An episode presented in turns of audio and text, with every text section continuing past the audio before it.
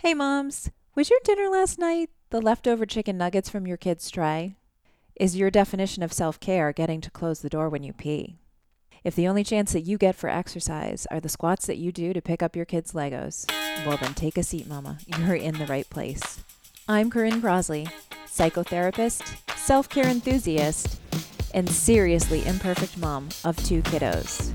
This is Momma Bites.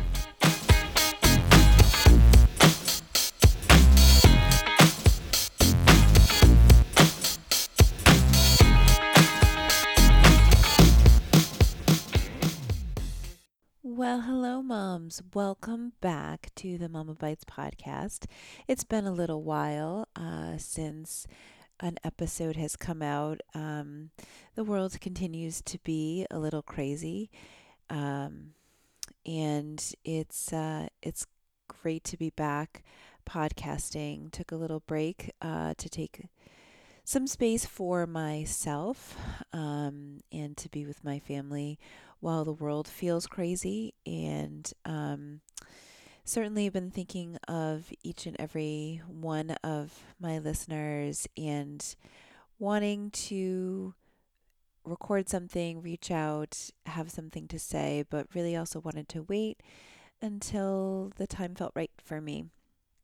And so here I am back, and um, and it's just me today. Um, no interview, no experts, um, just just me and and thinking about um, certain topics, certain topics that um, there'll be upcoming shows on, like um, thinking about scarcity and abundance, um, and and just how our lives are changing so rapidly right now, not just um, as moms, but in this totally different world than um, any of us have really experienced. So, those will be coming up. Um, again, uh, if you did not listen to the interview with Marcy Evans, um, just the update on my book coming out is um, like everything else in the world um, with COVID 19, it has been postponed to uh, be coming out around Mother's Day uh, 2021. And um, I actually think that's actually a really appropriate time for it to come out. And I'm looking forward to it still. Um, but things will be a little bit quieter. You won't need to listen to um, continued promos of it's coming, it's coming, it's coming. It's still coming, um, just a little bit later.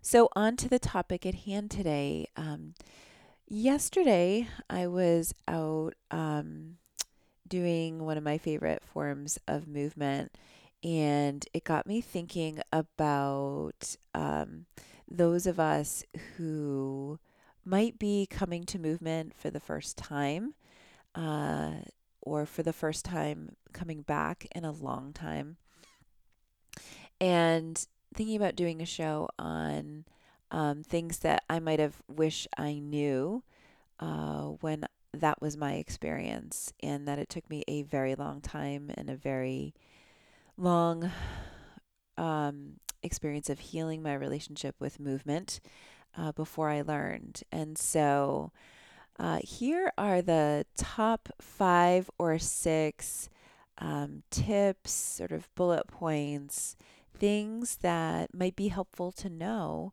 about returning to movement or um, starting movement for the first time, or or even might be a helpful reminder if you're starting a new form of movement that you haven't tried yet. So um, you can check out the show notes um, for you know this almost as a as a as a listicle. I was really thinking of it in that way, but um, who has time? To read articles when we are chasing after our kids and either having to homeschool or home camp or whatever we're doing to survive right now. so, number one, um, which is how the whole idea for the show came, is um, that the first few minutes of movement, the first mile if you're if you're walking or jogging um, it just sucks. um, whether it's a warm up, whether it's just like that that initial sort of like inductory period into movement. I didn't know this. I just assumed whenever I was doing movement that I was bad at it or just this is because I'm so out of shape or whatever.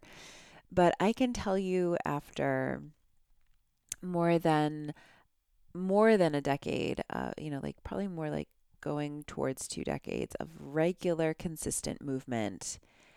The first the first several minutes of it is just hard.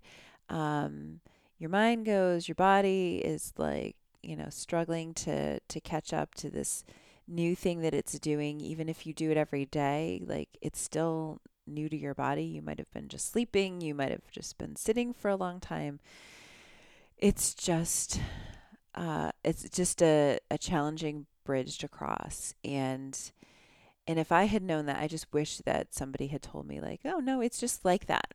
And um, then at some point, your body evens out and catches up, especially with more practice. Again, if you're new to movement, that will take a little bit longer, and your mind will just go and go and go and tell you, stop, please stop, right now, please stop. This isn't this isn't fun. Stop. Um, that's fine. You can stop, you can take a break, but just know that um, it probably will get better pretty soon. So that's point number one. Point number two um, is that you might also kind of suck at it.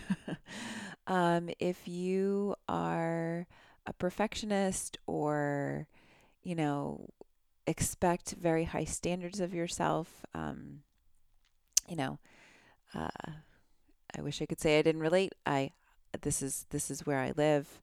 Um, so often, um, it can be very hard to tolerate uh, a new thing and feeling like you suck at it, or you're having a hard time with it, or you're not getting it perfectly, or you're not doing it just right.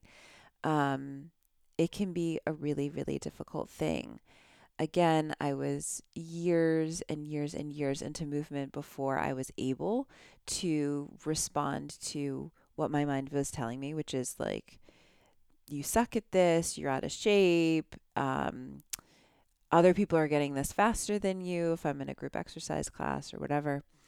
Um, before I realized, oh, no, I'm doing something different with my body. And that's kind of confusing it. And it's also forming new pathways in my brain. And so this is going to feel like a real struggle. The workout is going to feel longer. Um, I'm going to feel like every last second of it. And that's because I'm doing something new and different. Now, ironically, for those um, who have been moving and, and exercising for quite a while, a lot of the time we're now trying to get back to that place. So, you know, there are a million exercise trends, and a lot of that is about trying to find that beginner's mind, you know, like all of the science around muscle confusion, all, all that stuff. Um, and so just know if you're trying something new, it's okay to feel like a deer on ice. That's that's sort of um, the the kind and gentle um, image that I've given myself. That like I just feel like a brand new baby deer you know, um, kind of can't get my legs under me, kind of feel like I'm going in the wrong direction each way that I try. And that's okay. Um, you're still learning and you're still moving your body. And there might, you might find like one or two minutes, even if you're just looking for one or two minutes of something really fun um, about it or enjoyable about it. And, you know, to be curious about that experience and just curious about, like, oh, isn't that interesting? My mind's really having a lot to say about this experience. So, beginner's mind is point number two. Um, point number three, again, something I wish that somebody told me that I had no idea is that most of us have a time of day where movement is really going to be optimal for us. And um, again, it took me years into working out before I realized this. Um, even though like my body really intuitively knew this and sort of like the first time this really came through for me was um, i had always exercised really early in the morning because that kind of fit my schedule. It was when I was um, both um, working at a clinic and um, opening my practice, or I was going to grad school where um, I had a lot of night classes, and so it just like really wasn't an option for me to move my body um, later in the afternoon or the evening. So it was always in the morning, and um, then one day the the person that had been guiding um, my exercise, um, a, a, personal trainer who um, became a good friend, who I've interviewed on the show, um, Joy, who uh, did the amazing interview for uh, the massage show. Um, one day our schedules didn't align in the morning, and so we agreed to meet in the afternoon and it was um, actually quite a lovely time to meet at the gym that we were meeting at. It was quiet, it was empty, nobody was there. We had access to all the machines versus like the really busy early morning. And she starts putting me through the paces of a workout that wasn't particularly strenuous for me. And pretty quickly and several times throughout the period that I was working with her, I started to feel very sick and I just didn't understand. It didn't make sense to me. And, you know, she helped me realize and just intuitively, I was like, this is this is not the time my body wants to do this thing. Um, I'm a really early morning workout person. I'm also a morning person. It took me a long time to realize that as well, especially since my partner is not. And so um, sort of like having time together is is challenging when you're not necessarily the same time um, sort of dire you know like uh, internal clock um, this is also echoed in the the podcast um, that we recorded with um, Holly Downs, who talked about um, the morningness and eveningness um, quiz to find out whether you're a morning um, person or a night person, a, a lark or an owl, in terms of sleep. And one of the major questions that she asked is in sort of barometers is what what time of day would you like to do some exercise? And uh, I think that's just like a really strong um, additional piece of evidence of like we have a time of day that works for us and doesn't work for us. Of course, as moms, the time of day that we have to exercise and the time of day that um, we have to ourselves might be really different. And so um, I'm not saying you have to move your body at the time that um, works best for your body, but just, you know, if you are moving your body in the afternoon when you're a morning person or early in the morning because that's when you can get it in but really you would you would rather work out like after the pressure of the day. My my partner is that way. He really needs the pressure of a day to um, get going just just to be gentle with yourself and say like this isn't the time of day that my body wants to do this and so it's going to possibly just be more difficult um, it's not necessarily going to suck. It's not necessarily going to be the worst, but just, you know, just offer yourself some more compassion and gentleness.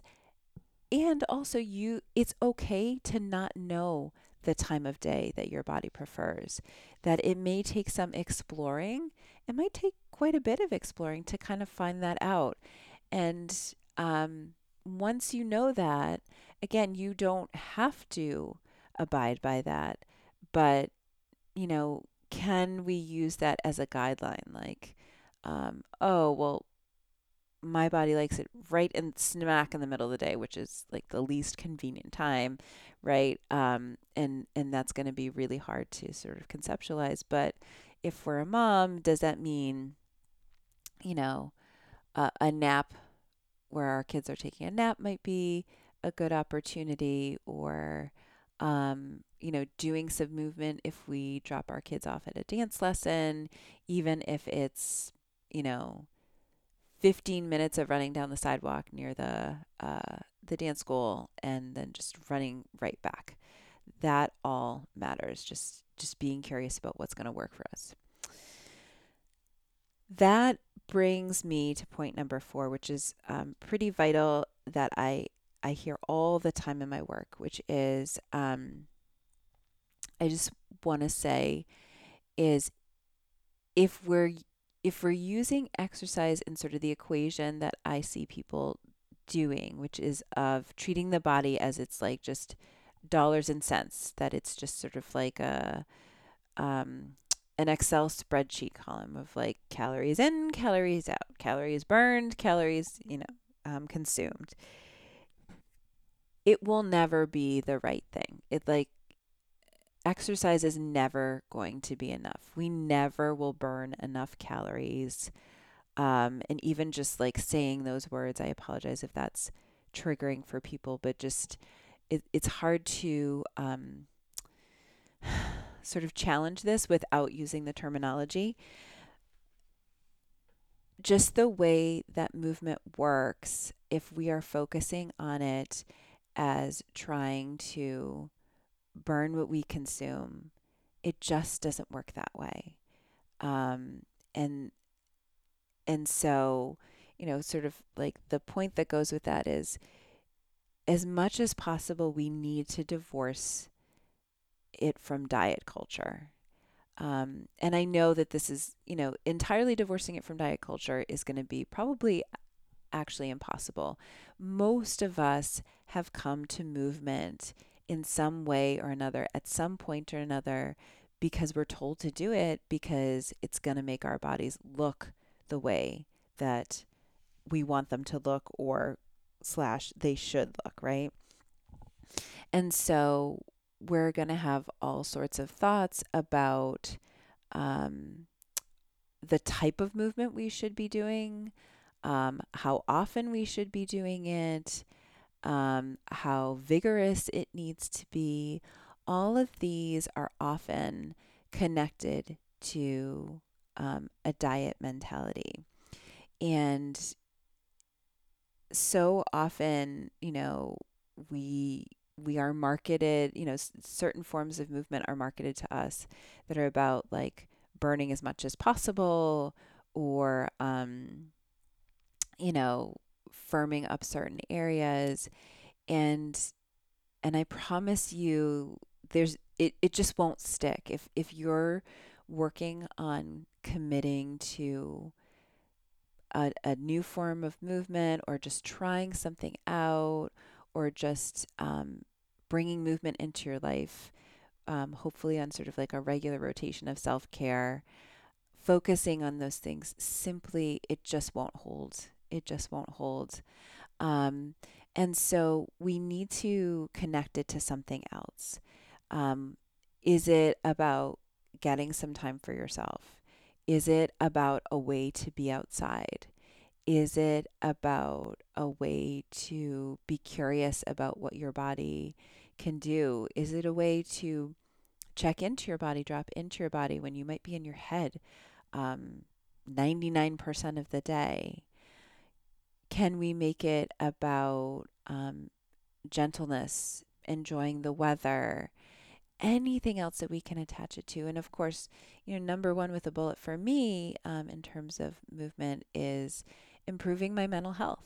Um, you know, whether and, and and can we let things like that guide the type of movement that we might be interested in? You know, there are days where I I really need a vigorous lift. I, I need um, a big old shot of endorphins. Um, and then there are other days that I, I need to be quiet and gentle. And, you know, just because it's uh, often the day that I can make to move more vigorously, if my body's telling me, um, you know, I need some quietness, I need some fluidity, I need some stretching. Can I make that, you know, a day that I practice yoga instead of a day that I'm on a bike or um, out running? So, this brings me to point number five, which is sometimes the hardest thing to contend to contend with about movement is our minds. And so for example, um, along the lines of divorcing um, the diet mentality from movement, we might have an expectation that as long as we have a regular movement practice, um, or once we institute that, that that will be the thing that takes away, for example, our negative body image thoughts. And certainly, um, I do find in working with people that helping people be in their bodies and move rather than looking at their bodies purely as objects is a really helpful part of their recovery. That being said, um, movement isn't a cure all. We all still have bad body image days, um, present company included. Um, it's just a struggle. We live in this culture where we in, are invited into those thoughts continuously and regularly. And so there is no one magic thing, including movement. Um, that being said, it can be so helpful, as I just mentioned, to find those forms of movement, kind and um, compassionate movement that help us drop into our bodies and be present with our what our bodies can do rather than how they look or how they might be being viewed by others. And so that is why I'm so passionate about movement and helping um, people return to movement as a form of um, self care to add it to their self care toolbox. That is why you've heard so many interviews on this podcast um, with people who conduct and and invite people back into positive and compassionate forms of movement. Um, you know, folks like Courtney Wyckoff, um, folks like um, Rachel Estapa and um, Anna Guest Jelley, who are really my heroes in the field and have not only um, changed movement for other people and invited um, us to really let go of the the diet mentality and make movement uh, a part of our lives as a form of healing and kindness and um, connecting to taking care of ourselves.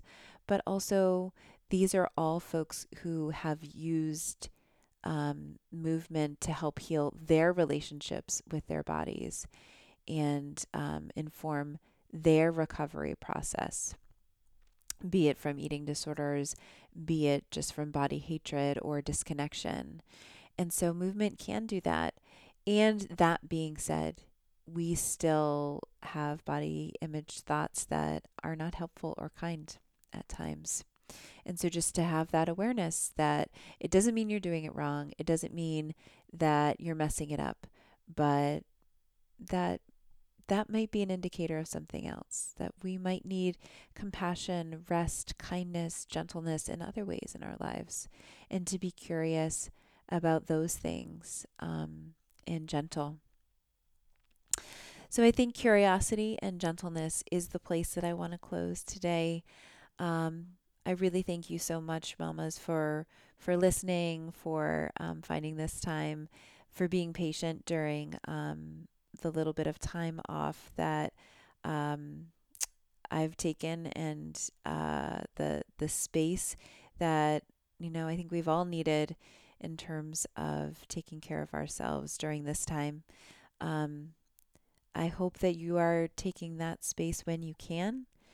I hope that you might find a form of movement in the next day or two or week or maybe at some point this year that that suits you and nourishes you and that you enjoy. We each deserve that much. Thanks for being with me today, mamas. Take care. So that's it, moms. That's the last bite for today. But in case you're hungry for more, head on over to the Momma Bites website. That's M O M M A, Momma Bites website, and stream more of our podcasts or find them anywhere that you find your podcasts iTunes, Stitcher, SoundCloud, Google Play. And don't forget to stop by Instagram and definitely come on by our Facebook group, the Momma Bites Lunch Table. We'd love to have you there. And until we meet again next time, remember, motherhood is a long journey. Don't forget to pack some snacks.